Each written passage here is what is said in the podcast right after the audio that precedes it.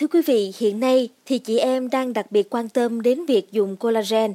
Bởi đối với chị em thì collagen không chỉ có tác dụng làm đẹp mà còn cải thiện sức khỏe, phòng chống bệnh tật. Nhưng bên cạnh đó cũng có nhiều người sợ dùng collagen sẽ có tác dụng phụ, làm các khối u phát triển.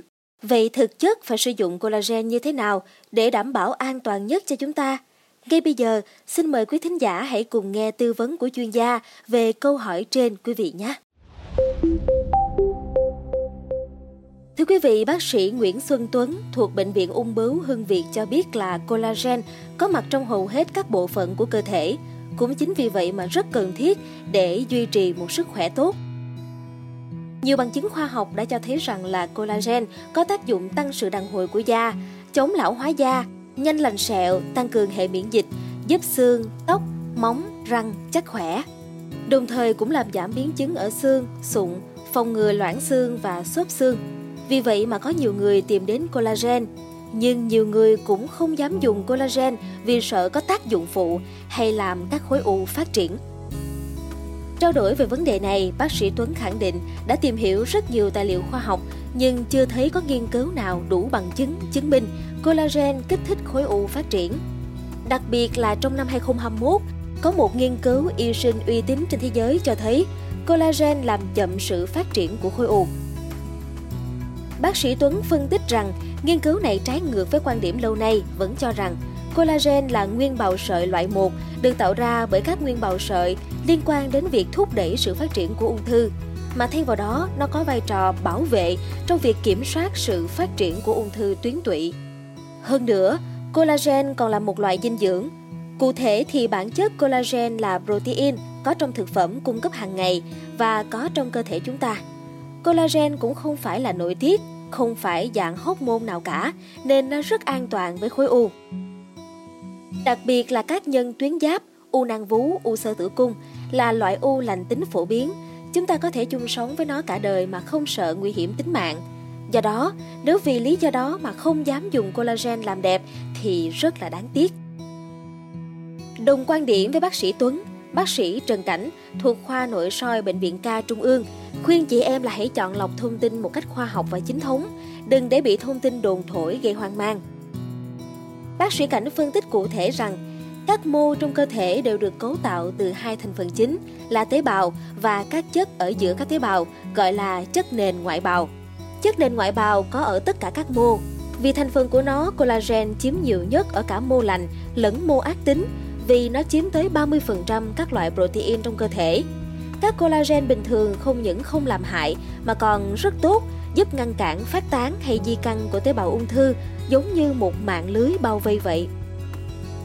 Theo bác sĩ Cảnh thì đặc tính của các khối u ác tính là liên tục thích nghi, liên tục biến đổi để phát triển mạnh nhất, nên nó sẽ tiết ra các hoạt chất gây viêm làm sơ cứng các collagen tốt, rồi nó tự sản xuất ra các collagen biến chất hoặc có ái lực với các tế bào ung thư, làm tăng sự phát tán, làm di căn nhanh hơn. Tuy nhiên, cung cấp collagen không làm tăng ung thư, bởi trong môi trường khối u ác tính thì không phải mỗi nồng độ collagen tăng, mà tất cả các chất đều tăng. Vì nó là vùng mô hoạt động mạnh nhất, tăng sinh nhiều nhất nên rất cần nhiều chất dinh dưỡng. Cũng chính vì vậy mà dù có cung cấp hay không cung cấp collagen và các chất dinh dưỡng tốt cho cơ thể thì khối u vẫn sẽ phát triển và nếu không cung cấp đủ thì nó sẽ còn lấy chất dinh dưỡng của các tế bào lành và làm cho chúng trở nên tồi tệ hơn. Người bị ung thư hay bị thiếu máu, nhưng khối u lại tập trung rất nhiều mạch máu nuôi dưỡng. Đó cũng là ví dụ cho sự xâm thực của tế bào ung thư. Nó sẽ hút các dưỡng chất của cơ thể để phục vụ nó. Và từ ngày phát hiện ra collagen có khả năng làm đẹp thì đã có nhiều tỷ hộp được sản xuất và 99% số này được phụ nữ tiêu thụ, nam giới rất ít khi sử dụng. Ngoài ra, theo dược sĩ Lê Quốc Thịnh, trưởng khoa dược Bệnh viện 71 Trung ương, thì hiện nay, người tiêu dùng đang lạc lối trong hàng trăm hàng ngàn sản phẩm viên nén, nước uống bổ sung collagen khác nhau, từ loại được sản xuất trong nước cho đến nhập khẩu quốc tế, với mức giá cũng vô cùng đa dạng, dao động từ vài chục ngàn đồng cho đến vài triệu đồng một sản phẩm. Hầu hết chúng ta uống collagen mà không biết là collagen đó được lấy từ nguồn nào. Không phải cứ đắt tiền và là của ngoại thì mới là sản phẩm tốt. Người sử dụng cần cảnh giác trước các lời quảng cáo thái quá của các công ty bán thực phẩm chức năng. Cần thận trọng lựa chọn các sản phẩm có uy tín và có nguồn gốc xuất xứ rõ ràng, có đăng ký chất lượng sản phẩm. Một sản phẩm tốt phải đảm bảo các yếu tố dược lý của collagen mà không ảnh hưởng đến cơ thể người dùng và cũng cần phải có tư vấn của bác sĩ thẩm mỹ trước khi sử dụng các sản phẩm làm đẹp có chứa collagen để sử dụng đúng cách, hợp lý và an toàn. Bên cạnh đó, đối với những người đang dùng thuốc tránh thai thì không nên bổ sung uống collagen vào cơ thể bởi có thể sẽ có tác dụng phụ như cảm giác có thai giả, xuất hiện các dấu hiệu kèm theo như là da nám, cơ thể mệt mỏi.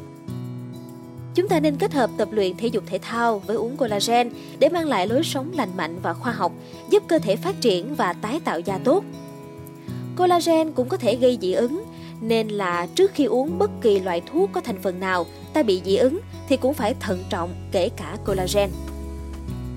Ngoài ra, ta nên uống bổ sung collagen liên tục trong vòng 3 tháng, rồi ngưng lại trong vòng 1 tháng để cơ thể tự hấp thu trọn vẹn lượng collagen, sau đó thì mới dùng lại với liều uống duy trì. Collagen chỉ nên dùng với liều lượng phù hợp. Chọn loại collagen cung cấp vừa và đủ mức cần thiết cho cơ thể mỗi ngày. Thông thường thì mỗi người cần khoảng 5 gram collagen một ngày thưa quý vị. Cũng bởi lẽ cơ thể con người chỉ hấp thu được một lượng collagen nhất định với hàm lượng trung bình từ 1.000 đến 1.500 mg.